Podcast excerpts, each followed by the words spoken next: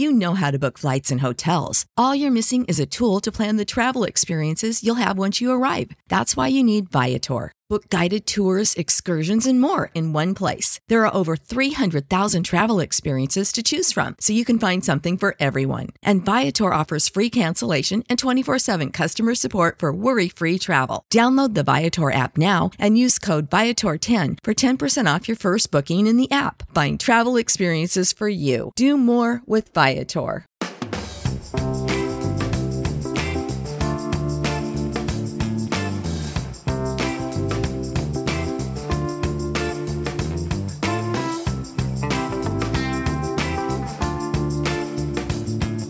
What's poppin', everybody? Hello and welcome to Popcorn Culture. My name is Ben Carlin and I am your host. Here with me today is my brother Jay, who will be in every episode. That's me, Ben, the plush host with the plush most over here. Although, actually, I say that, I think, or I know, people have been receiving their plush trophies They- in the mail. They have been, they have been. Yeah. So if you're if you are at home and you have received your plush popcorn tro- popcorn culture one true host trophy, be sure to take a picture with it. Take a man, I can't talk today. you got it. tag us is what I'm going for. Tag us with it. Although, actually, also check the tag when you get the plush because we got custom tags on it. Yes. And there's like, that's, it's different from the one sitting here on set. Yours will have like an official little popcorn culture tag on the side. It's- It's, so cool. It's really neat. It's Yeah. really neat. I'm, I'm so happy with how they turned out. They're looking really good.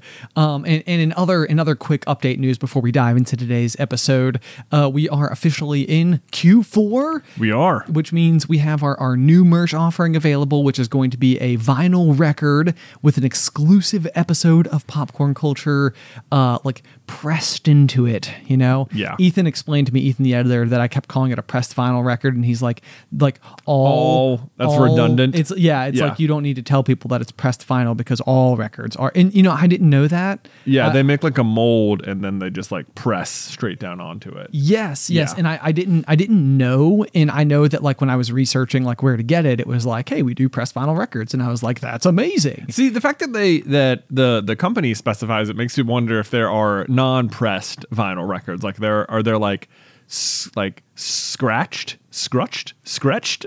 I see my original Scrutch? thought, and I don't know, and I'm sure someone's going to let me know, but my my original thought was that the original record, the way that it worked, was was quite literally that the needle was was actively scratching the like Yeah, the yeah. song into it as it played. I could see something. Yeah, if you, if it's not a pressing, then it needs to be like a sharp something, like carving it or something. Right, like the original has to be made somehow. How is the original record made? That's because because what we're talking about is we're, what we're talking about is like the the precursor to you know like CDs and such. Yeah. So it's I don't understand how how vinyl records came to and are in existence. It's amazing to me that at some point someone was like, "Do you think we can trap like noise in this side of this thing?" I I, guess it's not really. You're not trapping the noise itself. You're, but you were like the trapping the- pattern, The vibrations. the vibrations. It's oh, that's unbelievable that someone even thought of that. It is unbelievable that it works. Yeah. Like that that sounds are so specifically the vibrations that that they can be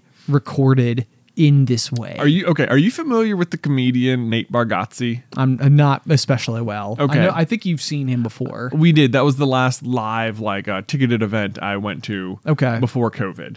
So, Okay. um, and he's had a couple of like specials on Netflix. Very funny guy. Would recommend seeing in person. But uh, over over on the talks, I keep getting a particular bit of his that's popping up, and it is um, he's talking about how if he got sent into the past, he's not sure it would make any difference to the real world at all. Like like like there would be no repercussions because he's he doesn't know like how to do anything. like, Oh, that's- like if he got sent to the past, he's not even sure he could prove it. It like you know they're like, well, oh, like uh, yeah, in- in the future we'll have we'll have these little things we carry around in our pockets, and you can like call other people and you can like talk to them from far away and they'd be like oh show us how and like, I, I can't i don't know how. You know like, like and there's like th- the you know he says like oh they they'd want me to prove it like prove you're from the future like who's the next president gonna be? And he's like i don't know. Can you give me a list of candidates? I might be able to tell you from that. yeah Oh man. So it's but like stuff like that is like yeah we live in the future we have all this technology but I sort of feel the same way like if I got sent to the past you wouldn't even know I couldn't make any difference Man, I was I was thinking about this exact same thing. It's it's it's almost like if you were to if you were to find even like the answer to the meaning of the universe, like if like if you figured it out, like if you thought long and hard enough about it and you were like, I've got it.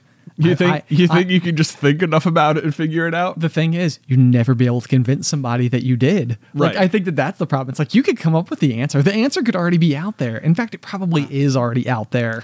And and still, it's like, no. How do you ever convince somebody? Because everybody is going to be skeptical of it somehow. Yeah, absolutely you're right you're right the answer is probably just out there Right, it's right. just out there You know, because it's it's like it's like any other it's like any other phase that might come through. So it's it's almost like like Yes. when the like when the dot com bubble was happening. It's like the future is the internet. And I'm sure plenty of people were like, it's a phase. This is gonna be gone. Things like this show up all the time. You think you know what you're talking about. Like I've been around the block.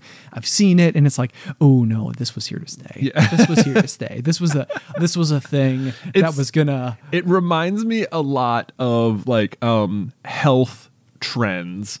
Like beth my wife follows all these different like nutrition and health uh bloggers and they it, i feel like it must be so confusing because each of them has like a different viewpoint about the best way to live a healthy life Oh sure. you know yeah, like yeah. and and to th- to their credit maybe it really just depends on what your goals are and Beth just has many interests, but it'll be like, you know, this person's like a really good like runner. So everything on there is like how to like eat healthy to be a better runner. But then there's other things that like you shouldn't even care about like what you look like at all. It's just about feeling happy with yourself and stuff. It's like those and it's like they probably both have good advice, but it's very different approaches and it's like conflicting information. And both of them are like, this is how to be healthy. and it's like it's it's very weird, like how I don't know, like it, it would you would think something like what you should eat, like what is healthy would be something we've pretty much figured out in 2021 as we're recording this, right? But like if you were to put down like if someone were to ask me why like an organic carrot is better than the other carrots, uh, non-organic carrots. Sure. That just sounds like made up carrots. How uh, anyway. these are not uh, these carrots these are not organic. Like what are they mechanical? mechanical carrots. Yeah. they were 3D printed using orange filament. The day you can we can genuinely 3D print actual carrots, that which I feel like doesn't feel impossible to me. It- I know. I Doesn't know, feel right? impossible. That'd be amazing. But if someone were to ask me, like, I don't know, you know, like, Like you don't know the difference between organic and non-organic. like I don't know why, one's like better. one so much. I I think it has to do with like what kind of you know pesticides are or are not used on various crops while they're being grown and the type of soil they're you know stuff like that. Yep, Yeah. yep, yep. And then, then of course, even with that, I feel like there's there's probably some type of cynical argument where it's like it's like really you think organic makes a difference? It's a label that companies buy. They buy the label organic. right. You know, it's like they're not actually organic. They're not actually different. What they're doing, they bought the ability to say it. You know, and like Right. because because there's a there's a skeptic to everything. There, there is, but then then part of me is like, are you like like if if you're eating non-organic carrots, right? Are you that still to me seems like it's way healthier than someone eating Cheez-Its to choose another orange food. You know what I mean? Nice, good, It- or, good, good other orange food. Yeah. yeah. You could have gone citrus very easily, but you didn't. You Right. No, I wanted a junk food. Okay, I got you. know, It's like so you oh, chose carrots. Right, because like how like it's it's the ability. It's like you could be eating non-organic carrots and have someone telling you that's not healthy. You know, it's like I'm eating care. I'm eating vegetables right now. Yeah. Okay. Yeah. Like- yeah. This is this is like I, I think about this. I, I I've thought about this a lot because I feel like right now any type of topic that there is, fifty percent of people are going to, to, to be on on one side or the other of just about everything. And it kind of like have you ever heard the phrase like there's more than one way to like skin a cat? Yeah. It's kind of a morbid phrase, honestly. Yeah. I don't really like to think about skinning cats whatsoever. Yeah. It's not it's not tops on my list, if I'm being Wha- Franklin wha- how- with you yeah. like you know I, i'm not i'm not here to debate different types of ways to skin cats. Let's choose a different example. Yeah. But we are where we are, aren't we? And where that is, is largely divided on everything. But what I think is interesting about it is that when it comes down to it, it's like everybody thinks that their way is right and the other way is wrong.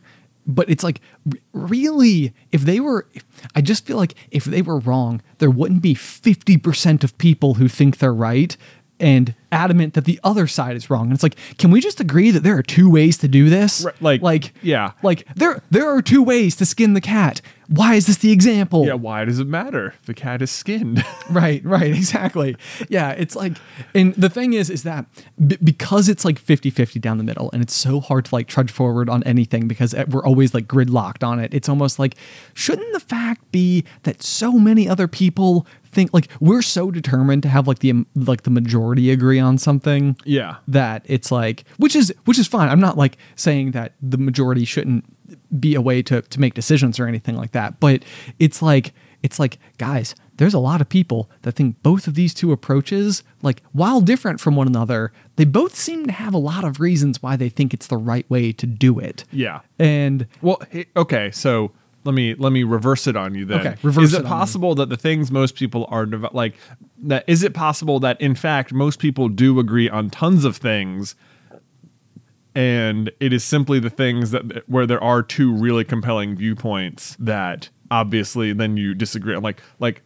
Many people agree on lots of things, but you don't hear about those things because everyone's already in agreement with it. true You know what I mean? true yeah Like But- you can't hear about a disagreement if there isn't a disagreement. That's a good. But you don't really hear just about like everyone agreed. Everyone agreed. I know, I know, but this is like I feel like people like to be on teams, you know, and it's like it's really Yeah. funny because it's like it's like you you're deciding which which team you're going to be on on on any given argument, and it's like I've decided I'm on this team, you know, and it's like and Yeah. I I bleed these colors, you know, but then it's like what if what if this is why I always say alien invasion only way to have world peace Only because, way because you know who then everybody's on the same team the world the world against the invasion against the invasion. I, that's a, we can all the humans can at least agree.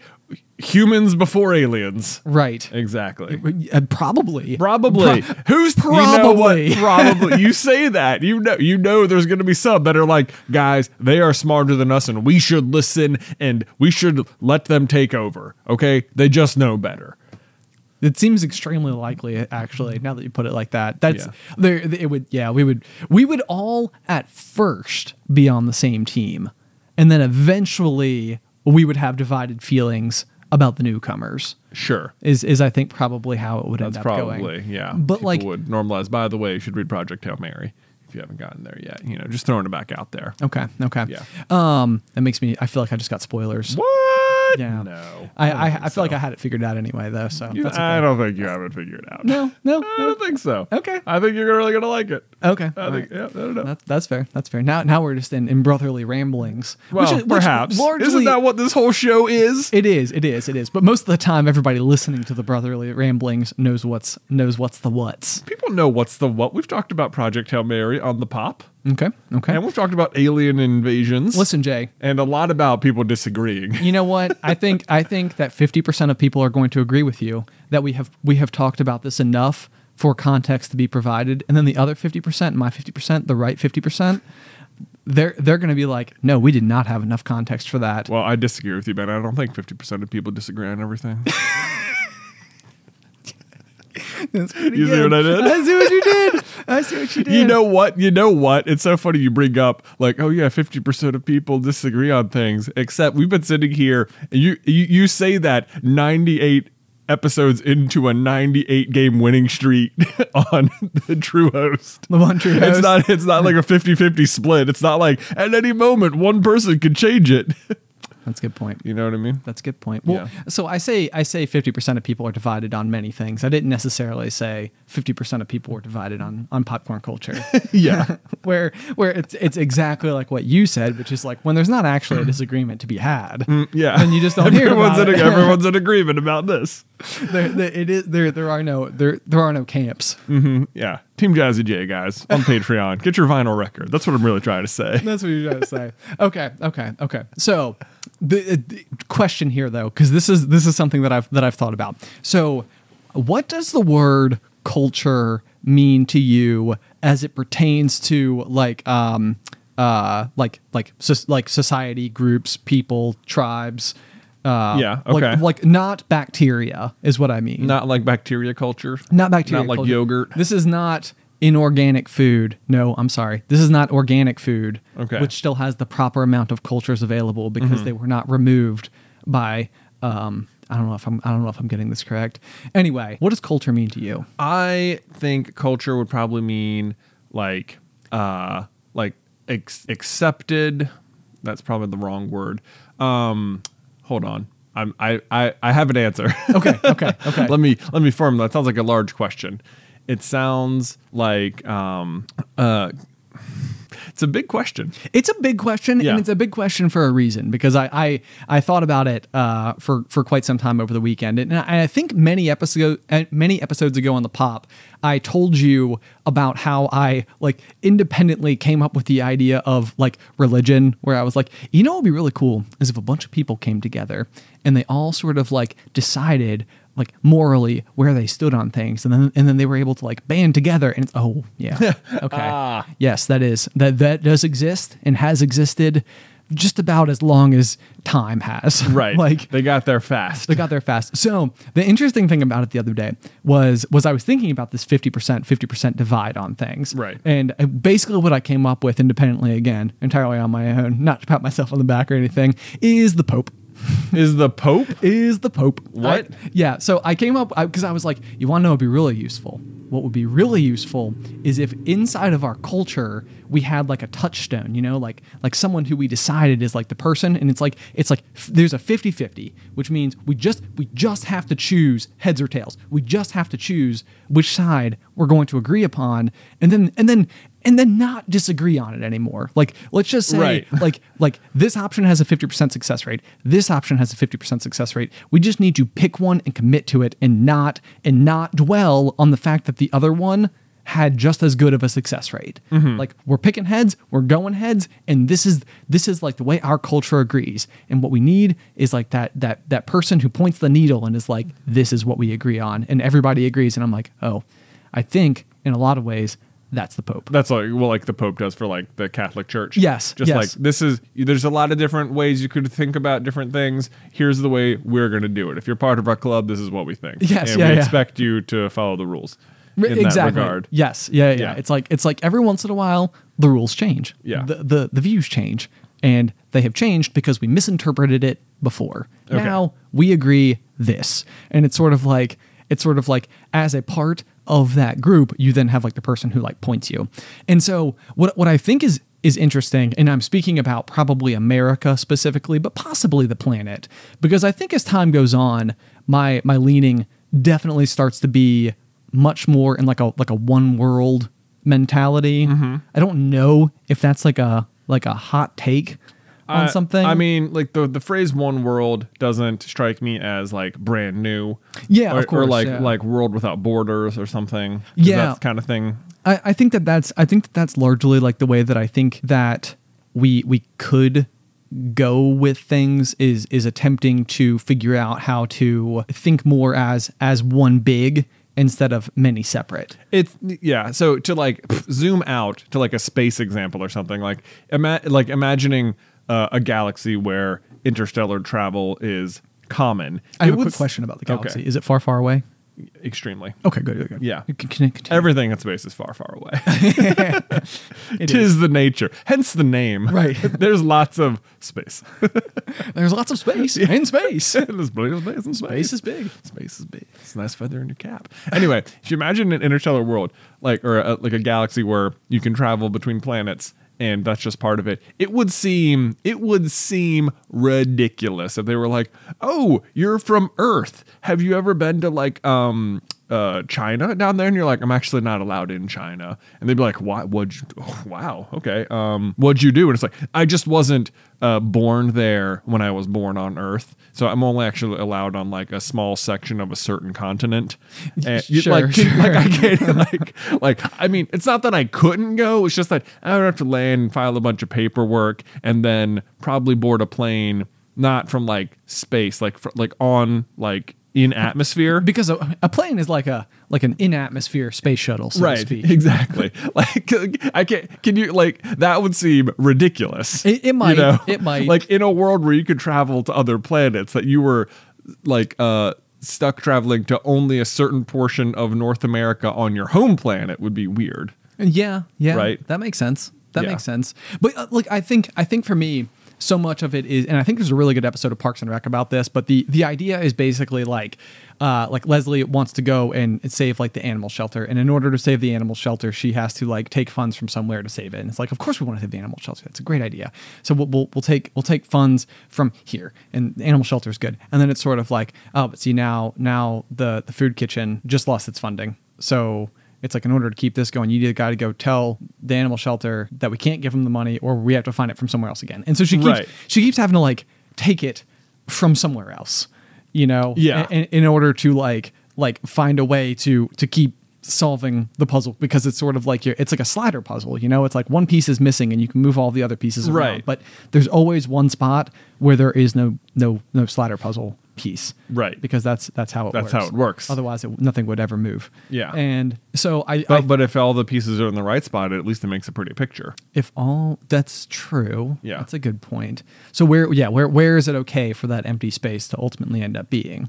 And it's kind of like it's kind of like anything that is good for for like this usually means that it was less good for for this. So like I think that when I think about the world, I think that there's also like a finite amount of like wealth that is available. And it's sort of like how do you figure out how to like more evenly expand it Uh-huh. so to speak so that like so that it's all in all of the places? And in order to do that i think that you need to be able to think of the whole world as one. Like we're all working together. And and so like in that way it's almost like earth itself needs a culture that like that is like is imperfect but reliable. Does that make sense? Uh, I think it does make sense, and it is. I mean, it's it's uh definitely a very what like what's the word? Like uh community uh driven way of thinking. Like it's you know because as it were like you know uh, every given country is just going to be looking out for its own citizens yes. and stuff. Right. And that's what's going to be best. And of course, the citizens, you know, benefit from the country looking out for them. So then they're bought into their own country. Exactly. Yeah. Yeah, and and it's like if you want to make a decision, it's like, hey, like this this decision is very favorable for you know like, like let's say Norway. It's like then who is it not favorable for? Right. Because I I think that it, this this would sort of be the idea that somehow some way it, if it's good for somebody then it means that it was less good for someone else Not Or- always. not not always not always because i do feel like there's there is a circumstance here where there's like an undiscovered resource Yeah. that could be available where it's like we have a whole lot of this and we don't need all of this because there are only so many of us here but you guys don't have this like we do and you have something else and and like that's how basic commerce Yeah. began you know like that that is the exchanging of goods that is the marketplace Yeah. um This- or or okay. even like the reason for currency you know it's Yeah. like like if if i had cows and you had chickens and i had enough chickens to merit did i get that wrong if i had a cow that i was going to trade you for some chickens Yeah. but you didn't have any place to put a cow then like then it's like i might have value wise enough to allow the exchange to happen but you don't need a cow Right. and so it's like instead i can be like well here's a certificate that can be spent elsewhere and that elsewhere is everywhere Right. Right. Like, yeah, yeah, maybe, yeah, other than like me making the trade and be like, well, I can't keep this cow, so I got to spend this cow. The problem is, if I don't spend the cow by the time the cow dies, then I don't have any more currency and I just lost all my chickens. Yes. Exactly. Yeah, yeah, yeah, exactly. So like, you know, that Cows make bad currency. yes. Been saying it for years. Yeah. And people will listen eventually.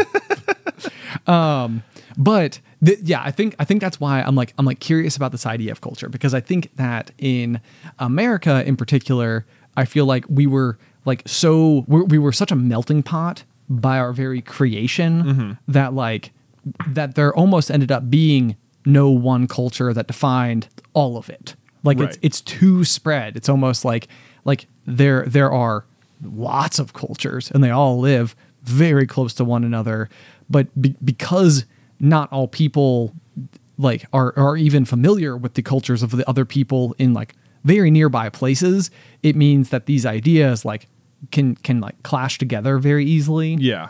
Because it's like, well, like this idea is good for you for these reasons because of what you see on a daily basis. Like you walk down a city street, which means you see all of these types of things, and therefore you would like decisions allocated towards the things that you see on a daily basis. And that makes sense. Like what other area to put energy into than the things that you know that need solving. Right. But then, meanwhile, if like uh, on the flip side of things, like I walk down like a like a cornfield every day, and that is what I see, then as a result, it's like you taking those resources and putting them over there. It's sort of like that doesn't take into consideration the cornfield.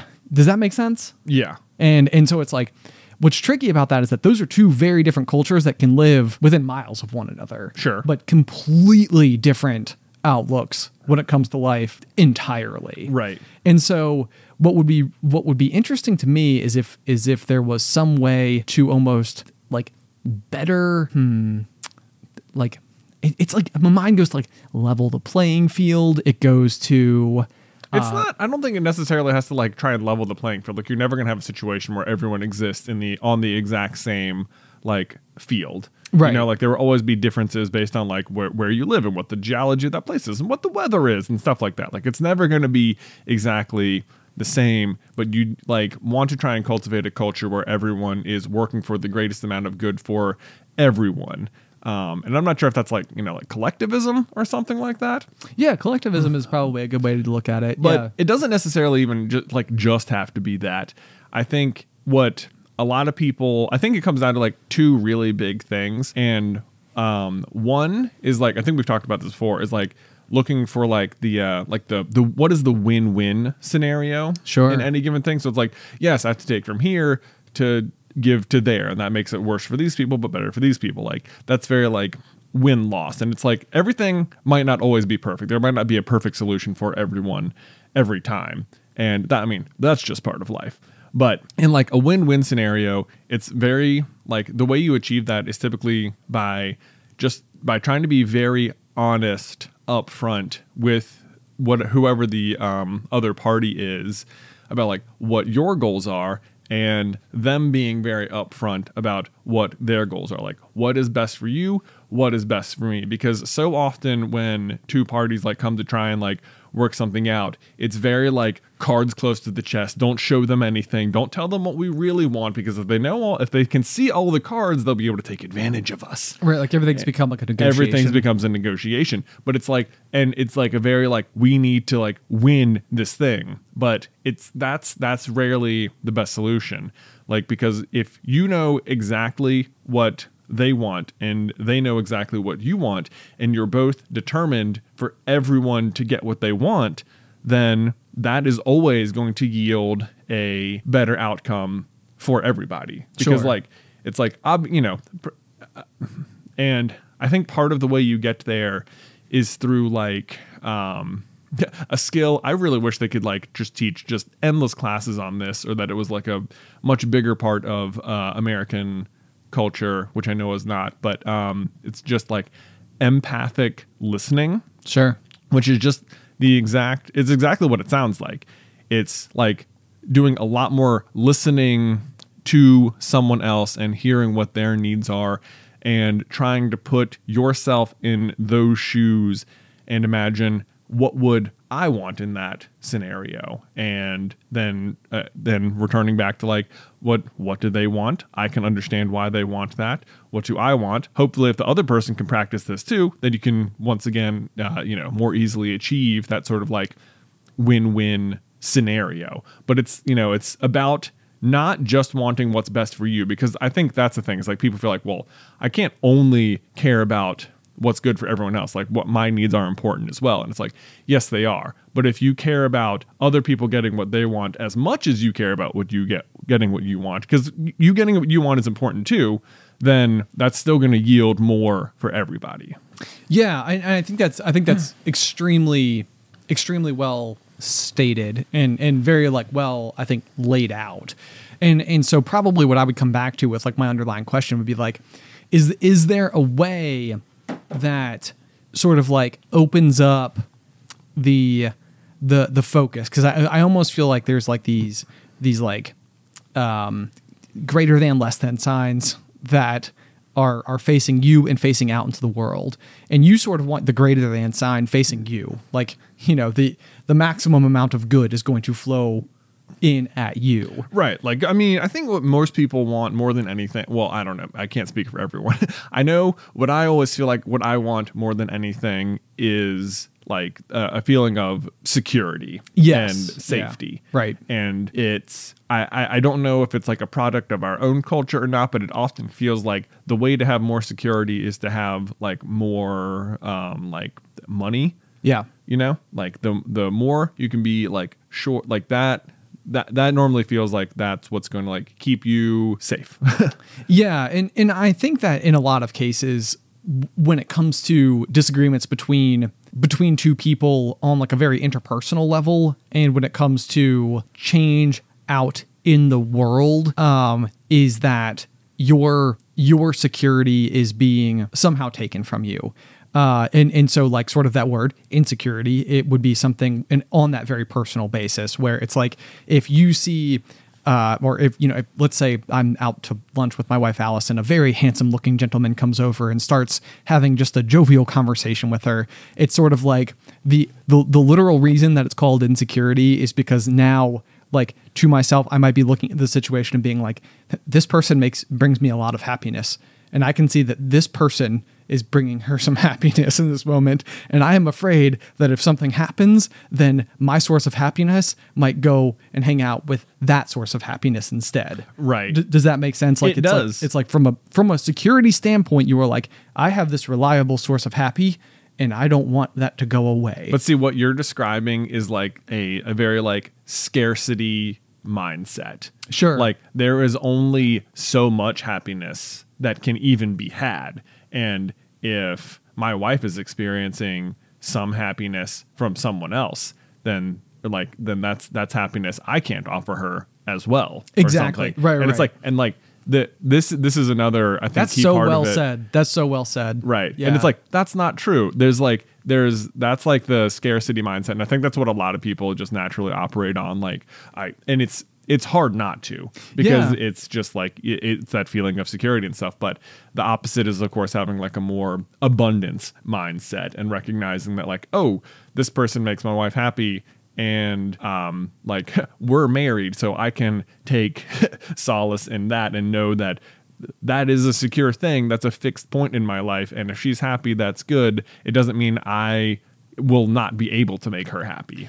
What's interesting about it though is that there's like a very like almost physics level response that is happening in this particular situation where there's like an equal and opposite reaction mm-hmm. where it's almost like you can you might be able to witness this very positive interaction between this other person and, and in this case my wife and like it's almost like because that very positive reaction comes from over here then the insecurity typically manifests as a very negative reaction Right. in response. So it's it almost to me feels like the like the natural order of things would would almost suggest that that is like um that is the most likely way that this emotional reaction is going to to take place like almost like on the most fundamental basis from a very like simple animalistic standpoint it's almost like the way that it's supposed to work Yeah. you know it's it's almost like if you go to like a like a like a group of lions or whatever it's like that literally is like the function is like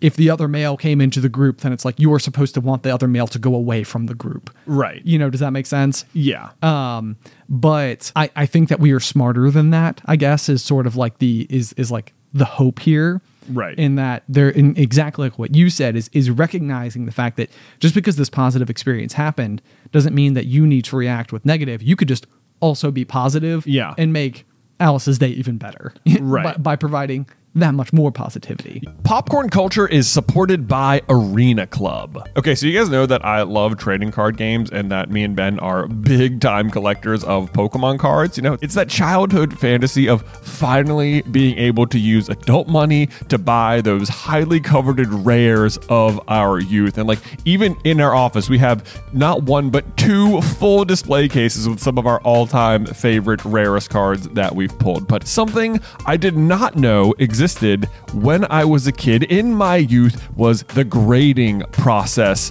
for trading cards or sports cards or whatever you're collecting, you know? To me, it was just like a rare Charizard is a rare Charizard. Like it doesn't doesn't matter if it's been hanging out in my pocket with my lucky paper clip. Turns out it does matter and kind of a lot because if you get your cards professionally graded, it can add huge value. And then not only that, but once they're graded, they will like seal them in that pristine condition inside of a plastic case or what's known in the industry as a slab. And that's where Arena Club steps in because it's like buying a booster pack, but it's for a pre graded card. Now, I know that can take like maybe a second to wrap your head around because you're opening physical cards on a digital platform, which means you open the pack online and see your pulls where they can be added to your showroom for the world to see. But you can also request them to be sent to you at any time. So they have got a ton of pre graded cards, and then you will get to randomly open one, and then they'll keep it for you, or they can send it to you, or you can just like sell it or trade it online or whatever you want to do. But whether you're buying, selling, trading, or displaying, Arena Club is the card collecting platform you have got to check out. And right now, you can get 10% off your first purchase by going to arenaclub.com slash pop pop, which, wow, that is a crazy offer. 10% off a $400 slab pack. That's like $40 right there. Anyway, that's arenaclub.com slash pop pop for 10% off your first purchase.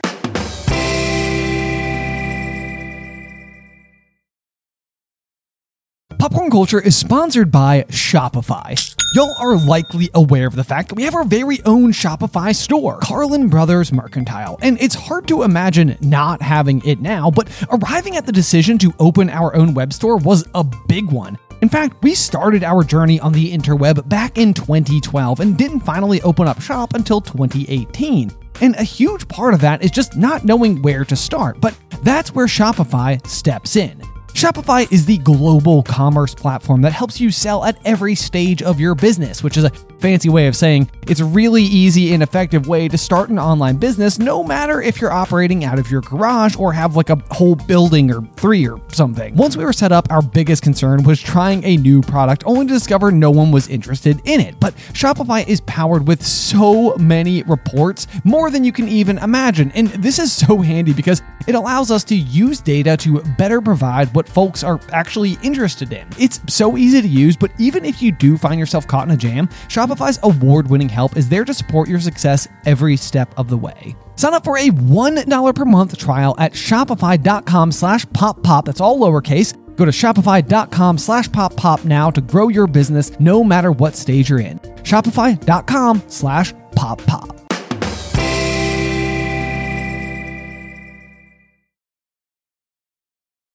You know how to book flights and hotels. All you're missing is a tool to plan the travel experiences you'll have once you arrive. That's why you need Viator. Book guided tours, activities, excursions, and more in one place to make your trip truly unforgettable. Viator has over 300,000 travel experiences to choose from. Everything from simple tours to extreme adventures and all the niche, interesting stuff in between. So you can plan something that everyone you're traveling with will enjoy. Real traveler reviews give the inside scoop from people who've already been on the experiences you're considering. So you can plan with confidence. Free cancellation helps you plan for the unexpected, and 24 7 customer support means you can travel worry free. Download the Viator app now and use code Viator10 for 10% off your first booking in the app. Find travel experiences for you. Do more with Viator.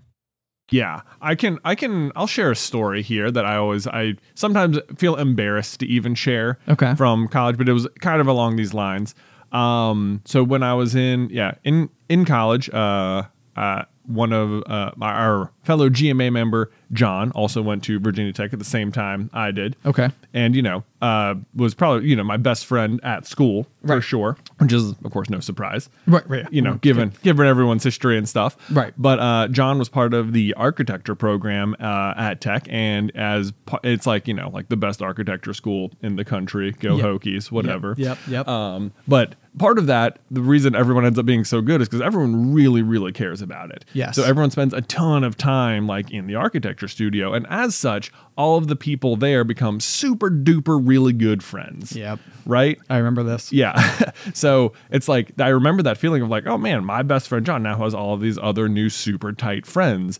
And like that's not like the that you know not that I didn't have friends in my own major and stuff, but it's not like this like hardcore dedicated time you're all spending together or anything. Th- there was there was a very very very tangible difference in the college going experiences like watching the like sheer and utter enthusiasm of these people who were spending all of their time in studio like not because it was required but because, but because it was what they wanted to put into their craft Right. versus like the i felt like many of my classmates which were very much like like how do i get the assignment done as quickly as possible with a passing grade Right. you know and it, and it wasn't like it wasn't like i want to crack something with this research paper right now like it was just i, I have a research paper Right. that's due on thursday I just want this assignment done. yeah exactly Yeah. yeah yeah yeah, yeah. okay continue though Okay, so anyway, amongst all the studio friends, there was like one uh, other uh, dude in particular who I'll- uh, his name was Kyle, and he was like the most other John Jennings person I've ever met. And I know you've met Kyle as well. absolutely Yeah, i was I mean, to say highly- Kyle is the coolest person anyone's ever met would be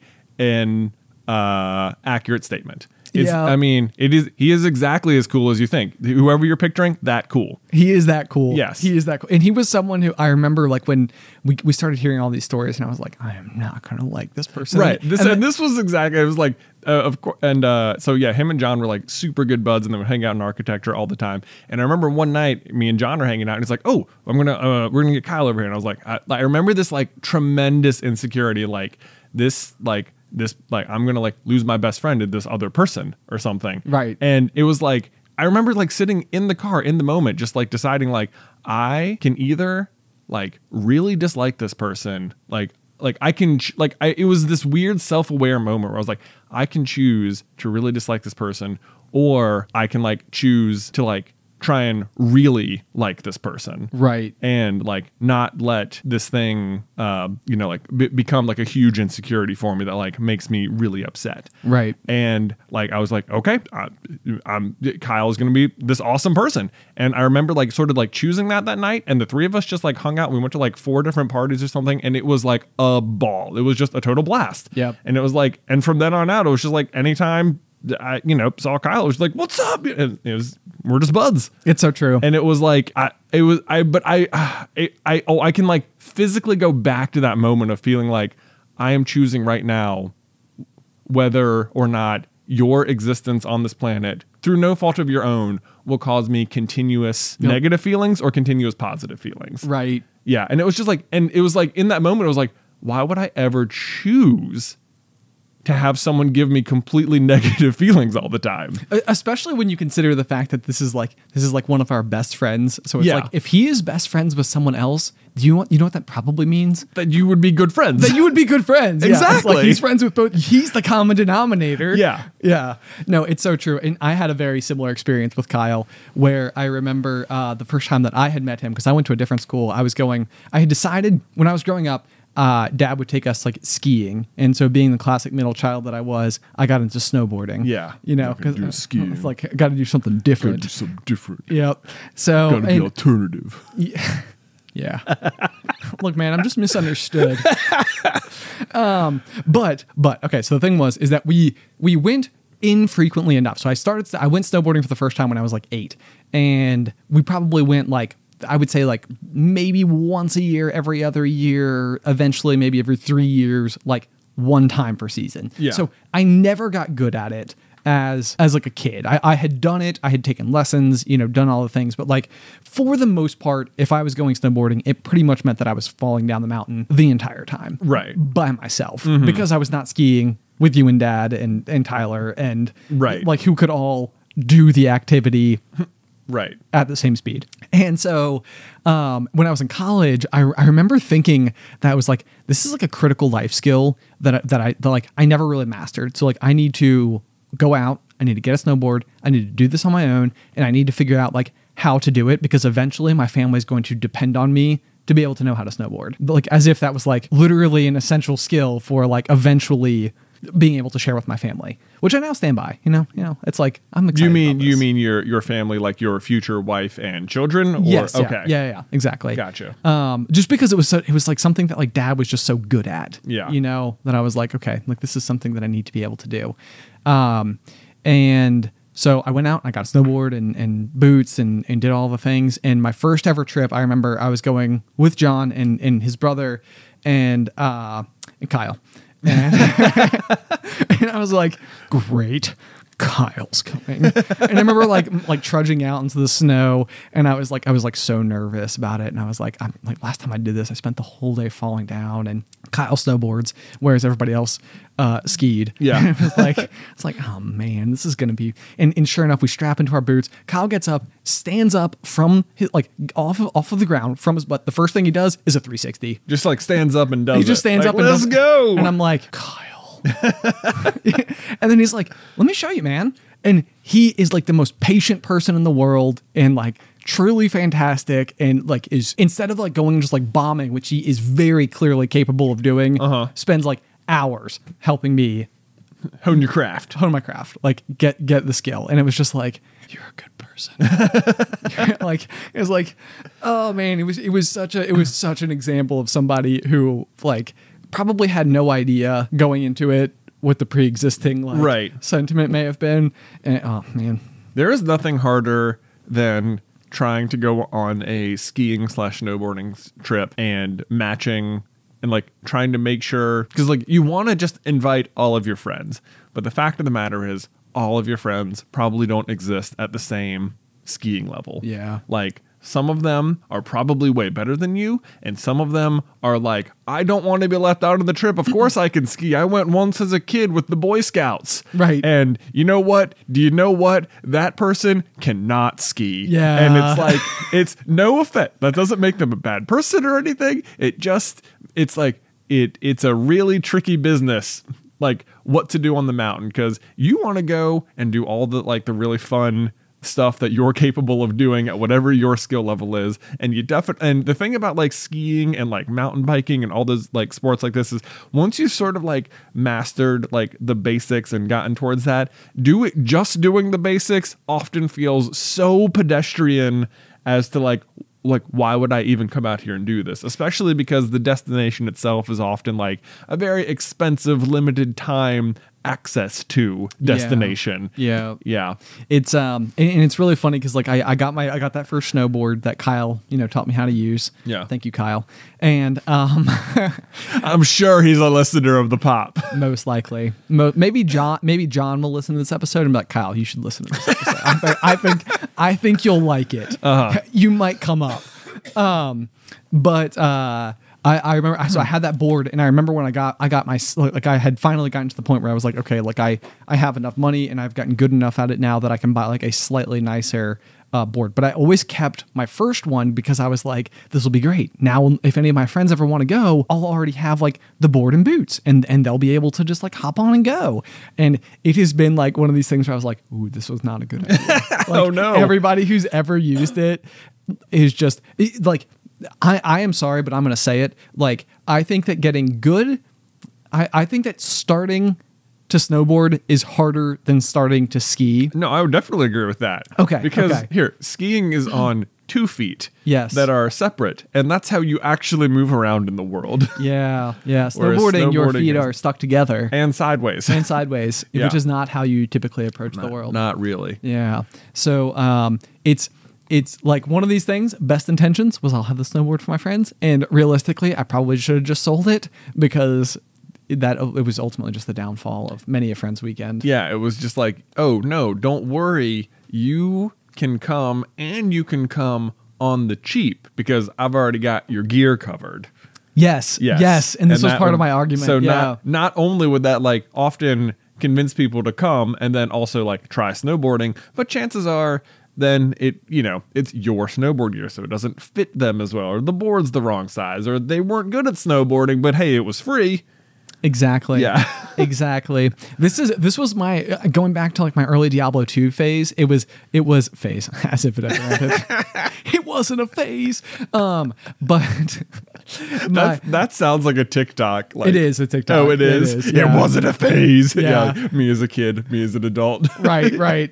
Um, but it was my, my like my my resting like offer to all friends at any given point in time was I will buy the game for you if you will play it for me. And as a kid, the game only cost like twenty dollars. So I Uh-huh. mean, like not not that that's you know I don't know whatever, but um. As a kid, I definitely thought that I was being like much, much, much more generous than I feel like I do now as an adult, where I was like, like, look, I'll spend the 20 bucks and then you can dedicate dozens of hours to playing this game with me. That's worth $20, right? Like, Yeah. like it wasn't a very fair exchange. Mm-hmm. But then I also think that the, the thing that I realized is that if you try to like force somebody into an interest instead of like letting them find their own way into it, is that it usually doesn't go very far. That I think is probably a very wise statement. yeah, yeah. This is it's almost like in the same way that I really couldn't pick up snowboarding when we were just going on these like periodic unplanned trips with dad. I need I needed to I needed to do it on my own. yeah. Get out there. Yeah, Get out there. Get my first enigma. That's a Diablo 2 reference. It is. It is. Yeah. Yeah. Anyway. Um, okay, so Jay, I have I have a question here. to- Okay. To, to, kind of change topics because you have listed under your uh, Wick of the Peak Yeah, my book of the peak. the TV show, not Squid Wars, not Squid Wars. but Squid Game. Squid Game. So, okay, I'm curious about this because I I still haven't watched it yet, um, and I I will watch it. it I at this point in time, I'm just I'm just sort of in like a holding pattern. But I'm curious about it because you specifically told me that in watching this show, it has sparked many a conversations between Beth and yourself. Yeah. And I'm I'm curious about that. Like, I know the premise of the show, and as someone who hasn't seen it, I'm going to lay out to the best of my knowledge what the premise of the show is, and that way that way we have some type of marker for what shouldn't be spoilers. Right. Like this is uh, just what you've simply been able to glean and infer from General- general, existence near the internet. Yes, yeah, yeah. So so general context, the best of my understanding is is some version of it is a group of people who are either in debt or it's a game show and there is money involved. The catch being that losing the game is death. That is that is correct. Okay. Okay. Yeah. So all that being th- that being said, that being the groundwork, me assuming I didn't just spoil anything for anybody because I also haven't seen it, so I'm in the same camp as you. Is there anything specifically about the show that you have talked about that could be interesting as a discussion topic? Because I, already feel like I'm gonna want to bite on this. I think I definitely think you I I'm sure you will have many a discussion topic.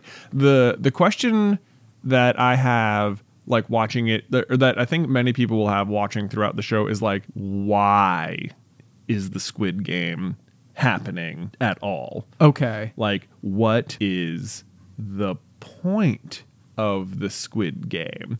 Um, because it's not clear why it's being held at all.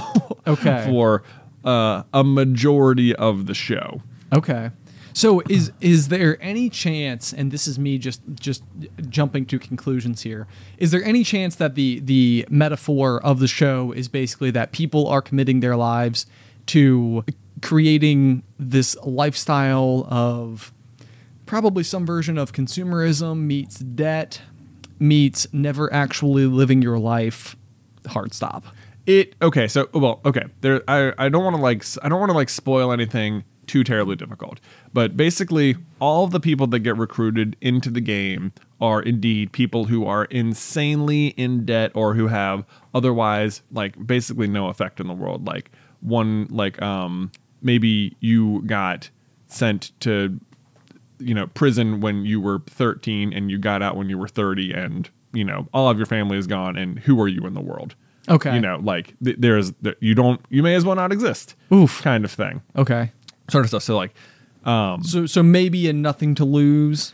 well yeah basically yeah they're in a very nothing to lose situation everything to gain situation and it's so everything to gain that they're willing to basically risk their life to play but so one of the very interesting uh, caveats that is introduced very early in the show I, don't, I really don't think this is like spoilering anything is that um, if the majority of the players vote to end the game, everyone can go home. Interesting. And that is a really interesting wrinkle because like you they tell you about it like right away. And of course, as soon as they get there, like they're not told what being eliminated from the game necessarily means. Okay. So everyone goes through and, you know, plays the first game or whatever, where upon, you know, immediately just a ton of people die.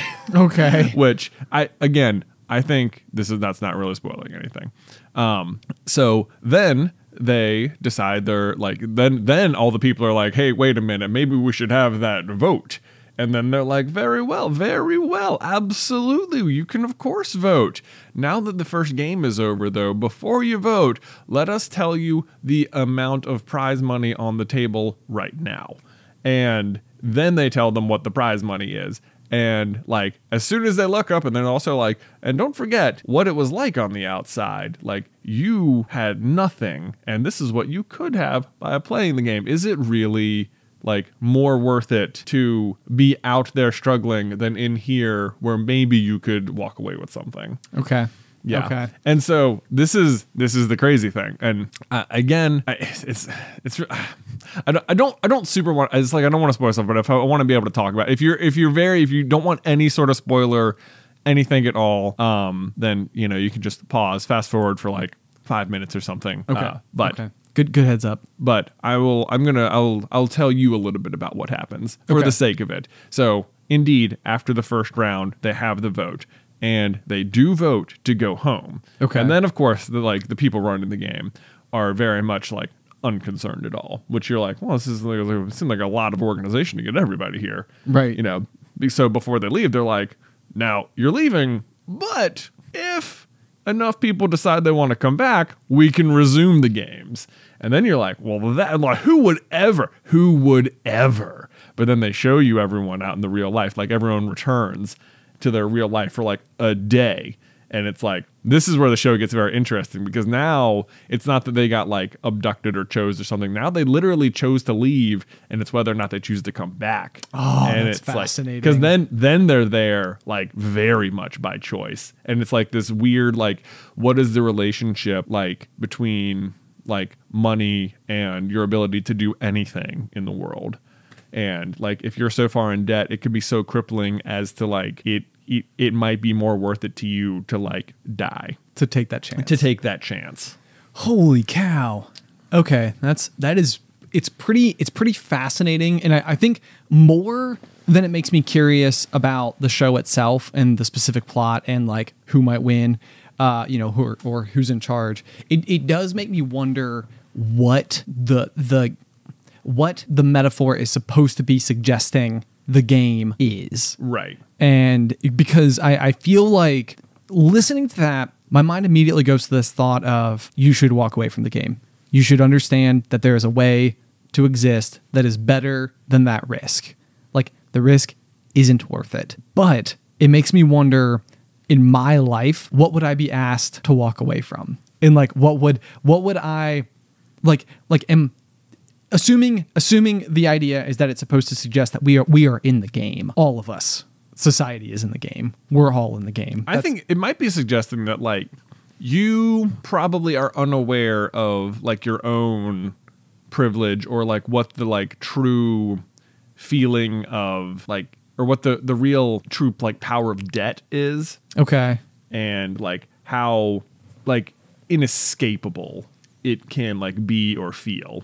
Yeah. And or like not just feel but just how inescapable it might it might really be despite you being like like a good person who tried hard who um just made a few mistakes.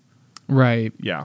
So Right. it examines that question a lot. I can't get too much more into like the why of the games without like really spoiling stuff Okay. so um or or into like some of the later episode stuff that would also be interesting to talk about so i will uh i would love to revisit this uh topic at a later date after you have watched the entire show so that's probably going to take a while i imagine but just as a homework assignment if people want to go watch squid game we will eventually revisit it and talk about it although fair warning it is uh, definitely not a family friendly show. Uh, it is violent and bloody, and I would not watch it with your kids. But Okay. if you are old enough to watch it and you don't mind that kind of stuff, um, it's not like it's not like super gruesome or anything like that. Sure, sure, sure. But I mean, it's- it's it's it's pretty it's pretty um heavy, heavy, heavy. Themes. It is heavy themes, and there are people dying a lot. It does. It does make me. I would say this portion of conversation is far and away the thing that has made me the most interested in going and watching it. Okay. Like to the point where I think I would almost watch it without Alice if that was the requirement, because normally we don't ever watch anything without the other. Okay. Um. So, but this would be one where I, I'd be kind of I'd be kind of curious about. I'm very curious. I, am very curious. I think I think it's immensely interesting, and I think very very similar to the television series Black Mirror, which I felt like always I had to consume in like bite sized pieces. Oh, Yeah, you can't sit down and watch. You can't like binge Black Mirror. no, you can't. No. and it's I mean like I think that there are episodes I watched five years ago that like I'm still chewing on. Right. You know, like, oh man. Ooh. It's like they're they're such good thought experiments. Um, okay, okay, that's good to know. Is there something lighter that we have on our list here today that we can that we can close out this episode of the pop with? Because okay, you have something written down here: barely broken things that make you adjust to a very weird status quo. yeah. what, is, what is barely broken, Jay? barely like just this this is something that I feel like as a is just like very much part of adulthood is I think growing up maybe I was like ignorant of the fact that of, like, of the things mom and dad were doing to keep like everything in the house running like it just always seemed like everything just like works and runs it's Yeah. not really a big problem or something or it's not that much of a concern because it's not my responsibility whether or not the, uh, the things run Sure. you know it doesn't affect me it doesn't affect me that much i'm just a kid I'm, not, I'm just a kid. I'm just a kid. But so now with that one way thinking. but uh there's there so uh what I mean is when something is like really broken, it's very clear that you need to replace it or heavily focus on uh fixing it. But like if something is just sort of like barely broken, it's very easy to just be like, well, I'll just deal with it. yeah. You know what I mean? Like I have a like my pantry door at the moment. I don't know if it's just like a product of the house settling a little bit or maybe some like humidity in the air or something, but it's definitely just started like when I open it, it'll just scrape the ground a little bit. And sometimes it'll get full on like stuck and you got to give it like a little tug. Okay. There's really no reason it should suddenly be touching the ground. Doesn't seem like. Right, You right. didn't used to touch the ground. It's a door. It's screwed to the wall. What's happening? Don't know. It's a little bit annoying. You got leaky hinges. No, it's definitely not leaky hinges. It's a it's a leaky hinge. I don't If think it's a I've- if I- leaky hinge. If I've ever heard of it, a leaky hinge. A le- what does that even mean? it means a hinge that's leaking. It Yeah. means exactly what it sounds like. it's not a leaking hinge. Okay. Okay. If you say so. Anyway, I would this- check the carburetor on the door. Yeah. on the door. on the door. Probably. So it's like now I just I realized one day that when I went to open the pantry, I just like like had completely adjusted to just like give it like to open it and then time where the stick would be and just like my hand naturally gave it a little extra tug. Okay. And it was like now it's no problem. But it's like now I've just completely adapted to the problem. Yeah. This is the new status quo. Rather than the door being fixed, I have just adapted to the problem. Right. It continues to be a problem. Like my garage door, very similar thing. I have no idea what's going on with the garage door, but Leaky uh, hinge. Not the button when you press it. Like I have to hold the button the entire time the garage door goes to the floor. Okay. And I used to just have to push the button. And now if I just push the button, it'll start and it'll go whoop, and it'll come back. And I don't know what's going on. Like it used to be the case that if something was like in the way, like in the way of the laser beam or something, it would be like, oh, there's something in the Some- way. yeah, yeah, I Something in the get way. you. There's nothing in the way. Okay. There's nothing in the way at all. It just wa- you just have to force it all the way down, and it's this massive inconvenience. It's but it's it's not a massive inconvenience. It's like a 10 second It's, inconvenience. it's a small inconvenience. Exactly, but now I Yeah. just do it because otherwise the the door will be open. It's like sometimes I have to open the door. What I've always found about these things is that I, I feel like, and these are very good examples. And I, I was like, when you said it, I was like, I know, I know that I've done these things. And I was trying to Yeah. think of like something, something very specific that like had gone on for so long. Cause I have done these small adaptations to something that was in the process of breaking, but like the fix works for so long and and just well enough that it's sort of like yeah, like forever you just always sort of like bent it this one way and it would still work. Yeah. And so it was sort of like yeah, like I just sort of you know I, I just I just sort of like bend it and then and then like eventually it breaks. Yeah. You know, in like the much more obvious way. Um, but usually even then I can find another way to sort of like continue Yeah. to, to just barely get it to work. This is well. This is the problem. Is that like like with the garage door? It's like I don't know how to fix the garage door. Yeah. Like I wish the garage door had a giant dent in it, and you know all the windows shattered, and it was just like I need a new garage door. Yeah, Like yeah. I could very uh, that that I can I can call someone to get me a new door. For some reason, it doesn't seem like I can call someone to be like, "Can you fix my door?"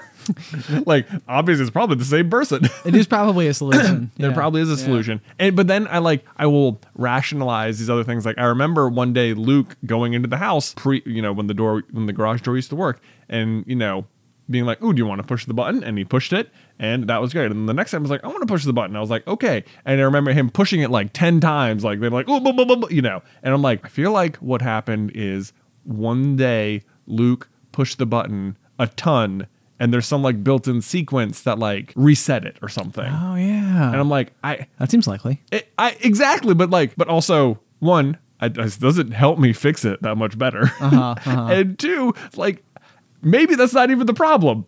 Maybe it's just is broken in a different way, and now I'm attributed now. And like, I don't now I don't know what the cause is. Did he activate some weird reset sequence by tapping it a bunch of times in quick succession? Is there something just like in the way of the laser? Did the laser get hit? And now it's like pointing at something just barely. You've I thought about know. it a lot. I ha- it's very annoying. It sounds like it. It it's sounds like super it. annoying because it used to work flawlessly and now it doesn't. And Okay. Okay. Well, maybe, maybe, maybe we can both set missions for ourselves because I, I, I actually did think of an example. So I have this one Okay. weird thing that happens to me when I get into my truck.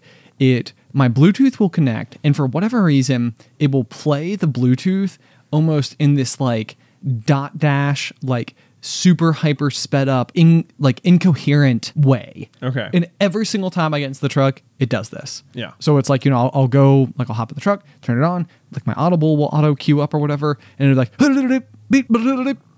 and, and it's like, it's, Yeah. it's, it's very clearly playing like the name of the Wind audiobook or whatever, but it's not, it's not playing it just so fast that you just have to like comprehend it faster because I already listened to it on double speed anyway. So like, Yeah. it's, it's, I can handle the speed. It is not, it is, it is, you can't, you can't It's understand it. incomprehensible. It's incomprehensible. And the, and the solution is fine. You basically just pull open your phone, turn Bluetooth off, turn it back on again, and it fixes it 100% of the time. Right. Works every single time, but it's also a problem every single time. right, but you shouldn't have to do that. you shouldn't have to do it. You know, it's like Yeah. it's a new-ish truck. Like it is it is not like like this very it's not even like like a like a new deck that like I had put into the center console as like a like a Ben Carlin type of like audio upgrade or something like that. Like, Yeah. this is just the factory deck. And it's been one of those things where I've been annoyed with it before, but I've I've tried to like I've tried to actually film it so I can like send it to somebody and be like, "Hey, has anybody ever had this problem before?" But the problem is that if you turn your camera on, then it turns Bluetooth off. Oh. And so it's like every time I try to like record it, it's like, no, you can't record it at the same time. So it's like, I'm like, that's as much as I was willing to attempt to try to solve this problem. But maybe, maybe what could happen is in the next week, I can try to solve my Bluetooth problem and you can try to solve your garage door problem. Okay. It's a mission, it's a goal. It's a goal. Anyway, if you guys are interested in supporting us on Patreon, you can do so over at patreon.com slash popcorn culture. We currently are inside of Q4 of 2021. What year are we in? Yeah. when is it? Where if you sign up anytime between now and December 31st, you will um, have access to a limited vinyl record, which has an exclusive episode of Popcorn Culture pressed into it. Yes. Not carved into it, not Not rolled into it. not needled into it, or however other ways the original source material record is created. It will be it, a vinyl pressed record. The vinyl itself glow in the dark, Glow in the dark. which is pretty cool. It's going to be the only way that you can listen. There will be no partic- digital way to listen to it. no digital way, No. none whatsoever. Again, it's going to be patreon.com slash popcorn culture. It is the quarterly merch tier, which is going to be Buzziest B or Jazziest J. Definitely Jazziest J. Well, you know. Well, uh, be sure to check that out. Otherwise, we're also over on Reddit and Twitter. Or if you have any feedback for the show whatsoever, you can email that over to popcornculturepod at gmail.com. Otherwise, until next time. Pop, pop.